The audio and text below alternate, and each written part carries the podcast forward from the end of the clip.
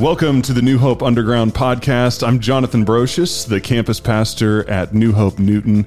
Glad to be here with you. And I'm inviting into the studio today my guest. His name is Eric Splechter. You've actually been on this podcast before, Eric. A Couple uh, times, yeah. Couple times. Oh man, I'm missing some episodes somewhere. I know you were on with Darren, just kind of sharing some of your life story and all that. And I'm excited to have you back on today because I just recently preached through First Peter chapter 5, which I had a blast learning about some of this passage of scripture. And we kind of want to take a little bit of a deeper dive. There's a couple points in the scripture that I didn't get a chance to fully flesh out in a 30 minute message. So we just wanted to take, I don't know, 20 minutes or so here on the podcast and dive into some other things. I also want to hear what you're seeing in those scriptures. But before we get into all of that, kind of a neat announcement. Well, it is a neat announcement. It's an exciting announcement. Eric, you're on staff now here at New Hope Church. So talk to us about that a little bit, even how that came about. Let the party begin. That's right. yeah, I'm. Um, you know, I just can't say words without meaning them. I'm not supposing others can. I just know from my heart, like when I say I'm overwhelmed, I'm joyful. I, I may sound low in tone, but it's it's like, are you sure you're awake? He sounds super excited about so his new job. but I really am. It yeah, I I could talk a whole podcast or series of podcasts as to why. But mm. uh, yeah, just privileged to be able to serve God's kingdom, serve in Newton, serve with you. I mean yeah. sincerely. Um, it was yeah. funny because Newton's been looking for somebody for a few months now, uh, especially to help lead the the worship teams and all that sort of thing. And then uh, Tyler Sturkey approached me with this idea about what about this Eric guy? And I'm like, well, I know he's probably incredible because you know Sturkey talks about Eric all the time, and Darren talks about Eric all the time. I don't really know him, but I'd love to get I'd love a chance to get to know him. And uh, man, it's been fun working with you the last few weeks. You've been on staff what two and a half weeks now? Yeah, I'm in the midst of three. Yep, just yeah. survived his first all staff meeting. So way to go, trial by fire there. no, we're excited to have you on board. But let's let's dive into this passage of scripture. I don't know, Eric. It was just so interesting to me the conglomeration of things that Peter threw into this chapter. And I talked about this a little bit during my sermon about how there's kind of a suffering sandwich, I feel like. Suffering is such a theme all the way through the entire book of First Peter. Chapter 4 camps on suffering an awful lot. Chapter 5 comes right out of chapter 4 and then ends with more suffering. It says, uh, and we're going to get into this, in chapter in verse 9 it says brothers and sisters throughout the world are enduring the same kinds of suffering. After you've suffered a little while just suffering suffering suffering. But then there's all this stuff in the middle about elders. Clothe yourself with humility. Resist the devil. He's walking around like a lion that's looking to eat people. There's just all this crazy stuff going on in this chapter. And realizing that i feel like this is almost a survival manual for suffering this is almost a survival manual for how we get through this. So, as you look at First Peter chapter 5, Eric, what are what what's kind of going on in your heart and what are you kind of seeing in there? Well, you know, in the moment, I'm uh, I'm just being reminded of even something you said to me here a week or so ago about uh, some personal relationships, and you said someone in your life said and I'm paraphrasing. Sure. But I kind of don't trust unless they've lived. Like I kind of don't mm. I don't give credit unless they've and I'm trying it suffered. Like yeah. I I hear refining so much in suffering. Yeah. Uh, it it holds a different context for me. Desirable? No. It, could there be a better way? Boy, I wish. Yeah. But so, you, so what you're saying is suffering's not fun to go through. Suffering's not enjoyable. Nobody likes it. But it it builds your resume almost. All of a sudden you have a platform. I remember the conversation you're talking about. Mm-hmm. Basically, yes, I was talking with someone and and and they said, "Oh, when someone's gone through pain, then I'm going to listen to them." Yeah, they got you know, it's we say this about other things if a person has been through, you know, loss of a loved one, if they've been through divorce, if they've been through addiction, if they, you know, any number of suffering elements, I mean, I know even in my work in the addiction community, addicts didn't trust unless you had been an addict. They, Right. they heard you very differently if you understood what they were feeling.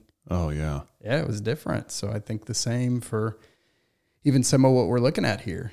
Yeah, that's good. I hadn't thought about that that way. If in the context of your suffering, you know something that others don't. Hmm. You've felt something, you've lived something, and now you're living something that others can't because they've not suffered. In the exact same way. Yeah. And so now this can draw us together when we have these pains that we're going through. And you know, Tyler diagnosed the difference between just and unjust suffering and all those things in his in his message in chapter 4. But when we're going through suffering, when we're dealing with the garbage that the world likes to throw at us, it can be a glue that draws us together. It can be a bonding agent that helps us to experience human relationships that are deeper than they otherwise would be. Mm, yeah. Yeah. The community that comes in that. That's good. Absolutely. That's really good. You said you wanted to talk about uh, verse 5 a little bit about where God opposes the proud but gives grace to the humble. What were you seeing in there? You know, even um, probably more than I was saying a moment ago with our conversation conversation now is reminding me that I had a choice in some of my suffering. Right. And I had to come to grips with that because there were spaces where I very much chose to be a victim of it. Mm, And I think there was some pride in it. yeah. And I, uh, you know, it's heavy to say God opposes the proud. Well, I, but I was suffering, you know. yeah. yeah. So, so you, you know, I'm such a literal person. Talk to me about that a little bit. I feel like there's more like how, so Yeah. for those of you that don't know, and you can hear, you've been public with your story, so I'm not sharing anything that you haven't shared before, even on this podcast. You can find a previous podcast about some of the suffering you've been through, whether it was the the cancer, the stroke, some of these different things. yeah. Um, how did pride? How did pride look for you during that mm-hmm. suffering? What did that? What did? What does that mean?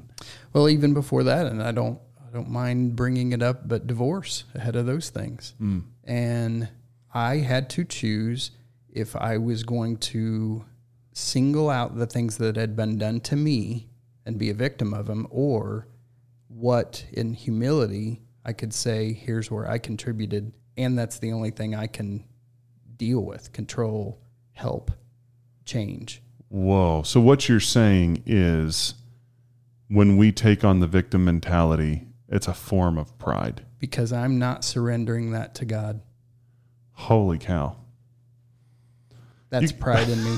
we, could, we could camp on that for a while. I feel like. Ah, because everyone loves to be the martyr, right? Because It's now you have easy. now you have a, a leg up. You have power in that martyrdom. You know, part of what's hard in that too is I can find a community that will sympathize with me or empathize. and and it's a living the same vicious thing. cycle because then they feed into your pride Yes. and into that victimhood They even more the pride in me in that if I'll go looking for that. Yes. because you've been through a lot that you could claim victim from it's not your fault that you had and I'm not a victim of that. right and it's not a right and Yep. and you're saying it hasn't helped you and and if you want to find God's grace we've got to figure out a way to move past that strangely sneaky manifestation of pride called victimhood or martyrdom and choose to Satan, trust God to move us through it. Satan it. has amazing ways, and I'm not giving him more credit than what God gets. He has amazing ways to fool me into thinking and believing what is owed me. I should be able to just stay there and yeah, be a victim, be hurt, be woe is me, be well, why why me? You know, and I there's just not space for that if I want to follow God. So I feel like this is super powerful, but I again I'm such a literal person. Mm-hmm. Talk to the person right now Yeah. who's going through suffering. And I've been through some hard times too. And when I go through those hard times, it is so easy to sit in that woe is me place. I've Mm-hmm. been there. I've done that, Eric. But talk to me about how you moved past that. What did that actually look like? Like like talk to the person that that is a temptation right now. They're Yeah. dealing with that temp. They're listening to this podcast. They may even be angry Yeah. that we're calling them out on it, and it's not a fun place for them right now. But how did you do, how did you do it? How did you do it? And I, I would say, because I think you make an excellent point there, I'd almost say this if you're angry that I'm, yeah, I, I hate that it's this callous, but that might That be might be your you. best step towards something different. Hmm. So, but at the same time, don't hear me discrediting the pain. Don't hear me discrediting the anguish, the sorrow. Hmm. You know, Eric, you don't understand what, well, have a cup of coffee with me. I'm not saying I do, but I know mine.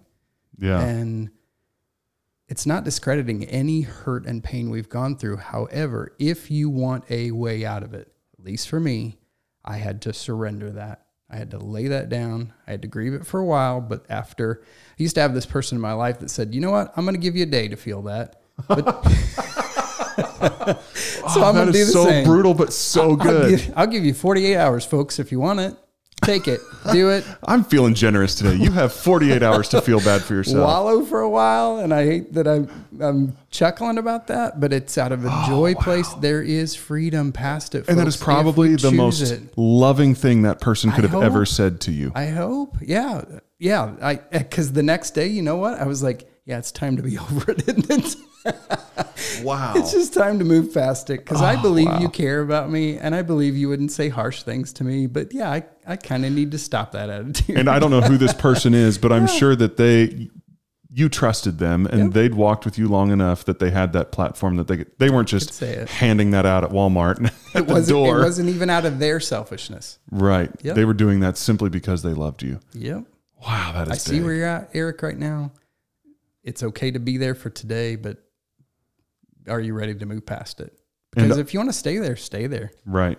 You know, it's interesting too because as I'm as I'm thinking about it, I'm thinking about the victim mentality, the martyrdom mentality in light of this idea that God opposes the proud but gives grace to the humble. The victim mentality comes out of the belief that our suffering wasn't deserved. Mm-hmm.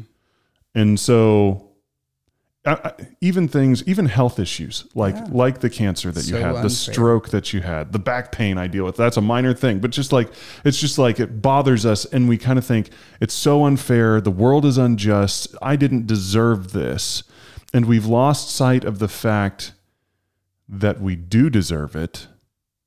We deserve much worse. We deserve mm-hmm. hell, in fact, and and anything that's not hell is proof that God is still alive and God is still gracious to us. There's why grace And- is so amazing. Yeah, and so that is the humble mentality is when we're when we like we have to have a humble mentality in order to be cheerful. We have to have a humble mentality in order to experience joy because the humble mentality is the one that says, "Well, I'm not sitting in the lake of fire right now. So God is good and I'm thankful." And that is an attitude where God can give us even more grace and where we can move past some of this pain. Like I'm just now connecting some of those dots. But when we are sitting there and we're going, this isn't fair. I'm a victim. I don't deserve this. That's when we're pulling ourselves away from God and we're Yeah. saying, God, what you have put in my life is not right. And it's, yeah, God is opposing us, but we're also opposing God too. Mm, We're rejecting the story that's been written yeah. and, And we're, we're complaining about it. To. We've been invited to. Yeah. Wow. Thank you so much for showing me that. That's, that's big. I I sincerely mean this. I, I said this in forms and ways downstairs.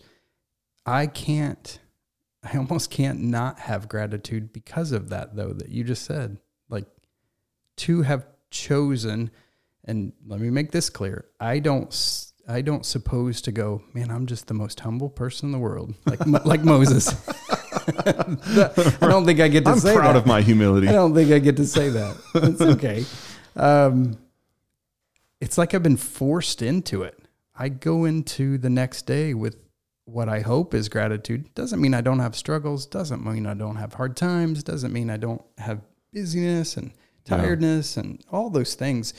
But if I'll stop and in a clear, self aware moment, I'll go, I, I don't deserve any of this. Hmm. I, I could have lost all of this. I told somebody downstairs, today is a bonus day.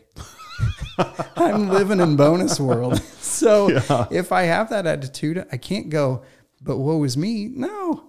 Yeah. No. Because who deserves the credit? Eric Splechter doesn't. Yeah. I I, don't. f- I feel like you have to kind of go through something to grasp that mentality fully. I was, well, you were there at service the one day. This was about a month ago. We were interviewing somebody on stage, and he was giving his testimony, and he had recently uh, gotten really injured, and it could have been a bad situation where he he could have easily lost his life or been crippled for life. Yeah.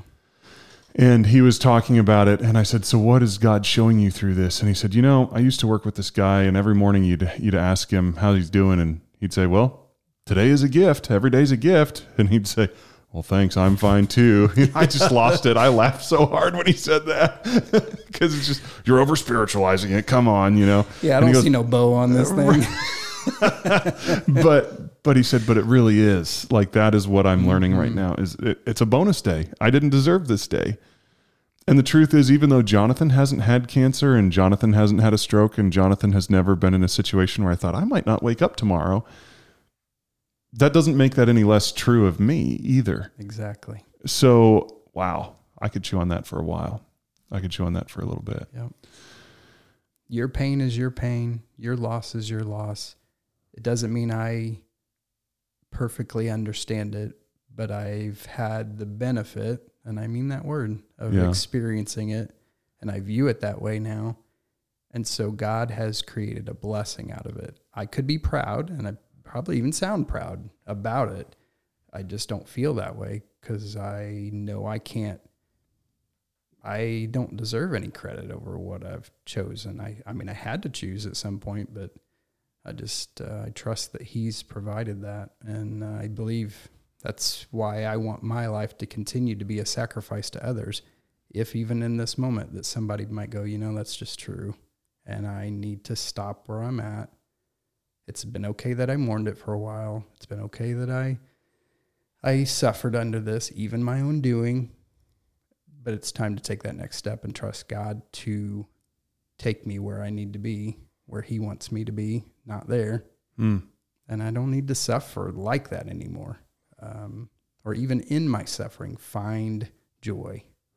And I think that that mentality that you just talked about, even the phrase you just used about, I want my life to be a sacrifice to others, that is truly the humble mentality that we have to adopt.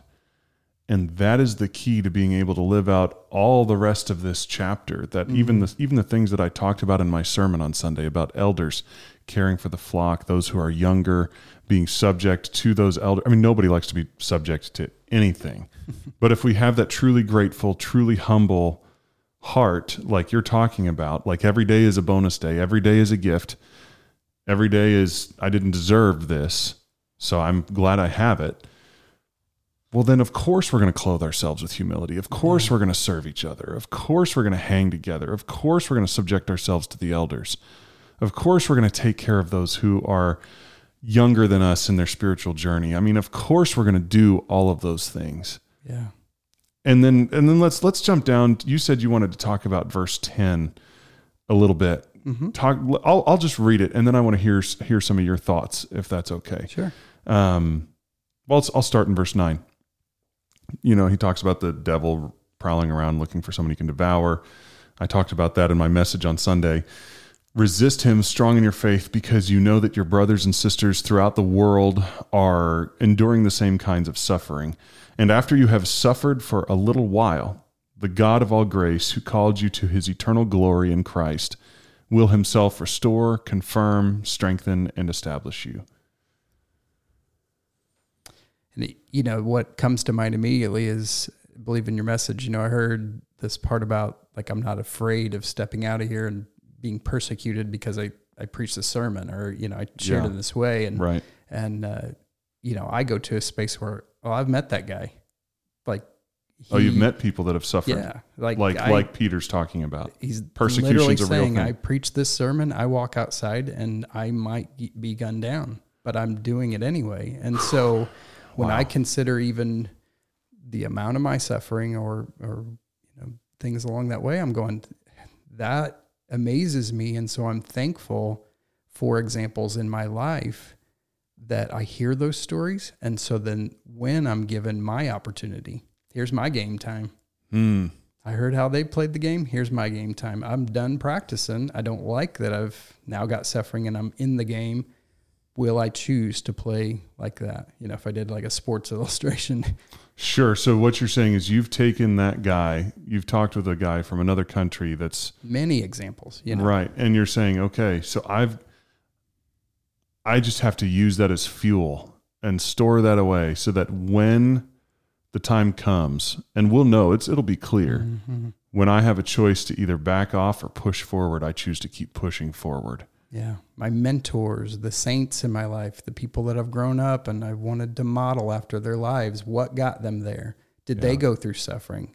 Kind of in the same way, you know, as you said a while ago, uh, that person that says, you know, I credit this person because I'm like, yeah, me too. And that's why I'm listening to them because they get it. Like, right. they i don't know how they reached this stage of life with what they've gone through but they did so how about i do what they did Yeah. and again would i like a smooth sailing life Psh, yeah i mean i'm the lazy river dude you know But let's uh, so let's key off of that because verse 10 says after you've suffered a little while the God of all grace who called you to his eternal glory in Christ. Let's let's just think about all mm. these words. It just sounds like so much permanence. Right? There's so much eternity going on in these. Eternal glory in Christ will himself restore.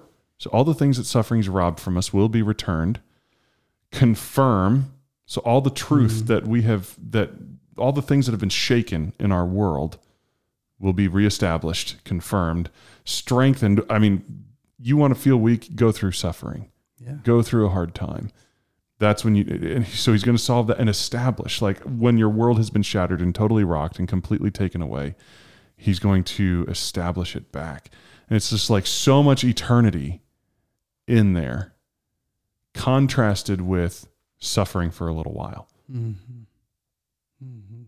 it makes me think of this i remember ministering to a couple years ago and they talked about some suffering in their life and you know i had to come sometimes we get those opportunities to though we minister through words we get to decide if we really believe them or not Do I believe what's I coming out of my mouth advice, right now? so do what I think, but uh, I don't know. oh, Um, shoot. Yeah. But I asked him, I said, would this be worth it? Can you come to a place where he'd say, yes, it's hard, but it was worth it because I got the opportunity to draw closer to God. And so, yeah, I got the opportunity to decide if I believe that or not, even coming out of my mouth. That is heavy stuff. but that's what I'm hearing there. It'll be restored. It'll be worth it. Yeah. It will be worth it. So hang in there. Yeah. I want to do this. We've uh, we've coming towards the end of our time together, and we still haven't covered the last paragraph of First Peter chapter five. I just wanted to dive in there. Yeah. Most of this paragraph, Eric, is kind of Peter saying goodbye, closing out his letter, talking with specific people. There is one nugget in there that I want to dive into. So, could you do me a favor, Eric, and could you read verses twelve through the end of the chapter? With the help of Silas, whom I regard as a faithful brother, I have written to you briefly, encouraging you and testifying that this is the true grace of God. There it is. Stand mm. fast. It's worth it. Yeah. She who is in Babylon, chosen together with you, sends you her greetings, and so does my son Mark. Greet one another with a kiss of love and peace to all of you who are in Christ. I really want to key in on verse 13. Your your translation that you just read, I mm-hmm. think says she who is in Babylon chosen together with you greets you. Super weird verse. you read that and you're like, "Wait a minute. Babylon. Babylon hasn't existed for a little while by the time Peter writes this, you know? And it's just like, what in the world? what in the world are we talking about? The and and a lot of people talk about a lot. There, this is interpreted many different ways. Um, but the she, the it's a it's a female personification. A lot of scholars think that's the church. So he's talking about the church uh, and referencing it as a she, um, who is in Babylon. And a lot of scholars think that means Rome. He, they think he's writing out of Rome to all these other churches in in in the area. It- but it's really interesting that he uses the word Babylon because Babylon held rich, rich meaning for a Jew like Peter. Because Babylon was the country that came through uh, 500 something BC and captured all of Judah. You know, we think the United States has been around a long time because it's been around for 250 some years. Israel lasted for hundreds and hundreds and hundreds of years, and Babylon was the one that finally came through and took out the the the tribes of Judah and also the city of Jerusalem and ransacked the temple and set up their own king and took all the people into exile. And so there's a large section of our Old Testament. I'm, I'm just nerding out here, but I wanted to cover this because it's just this nugget in there. Mm-hmm. There's a large section of our Old Testament that's written to the Jews when they were in exile. So Ezekiel is written about that time. Daniel is written about that time. Uh, Esther is written about that time. Jeremiah was kind of written during the time that Babylon was taking over. Some of Jeremiah was written before Babylon took over. Some of it, I think, if I'm remembering correctly, a lot of it was written afterwards, and he's writing to the people that are in exile. And there became this huge question for the Jews of how do we be God's people when we no longer have God's land, when we no longer have God's temple, when we're kind of in this foreign world. So it's really interesting that Peter says the church that's in Babylon because he's saying we're still in this foreign world. Mm. We're still stuck in this place that's not really our home. You know, and and how many of us, Eric, as Americans, we're in Babylon, but we don't know it. Yeah. We think Babylon is home.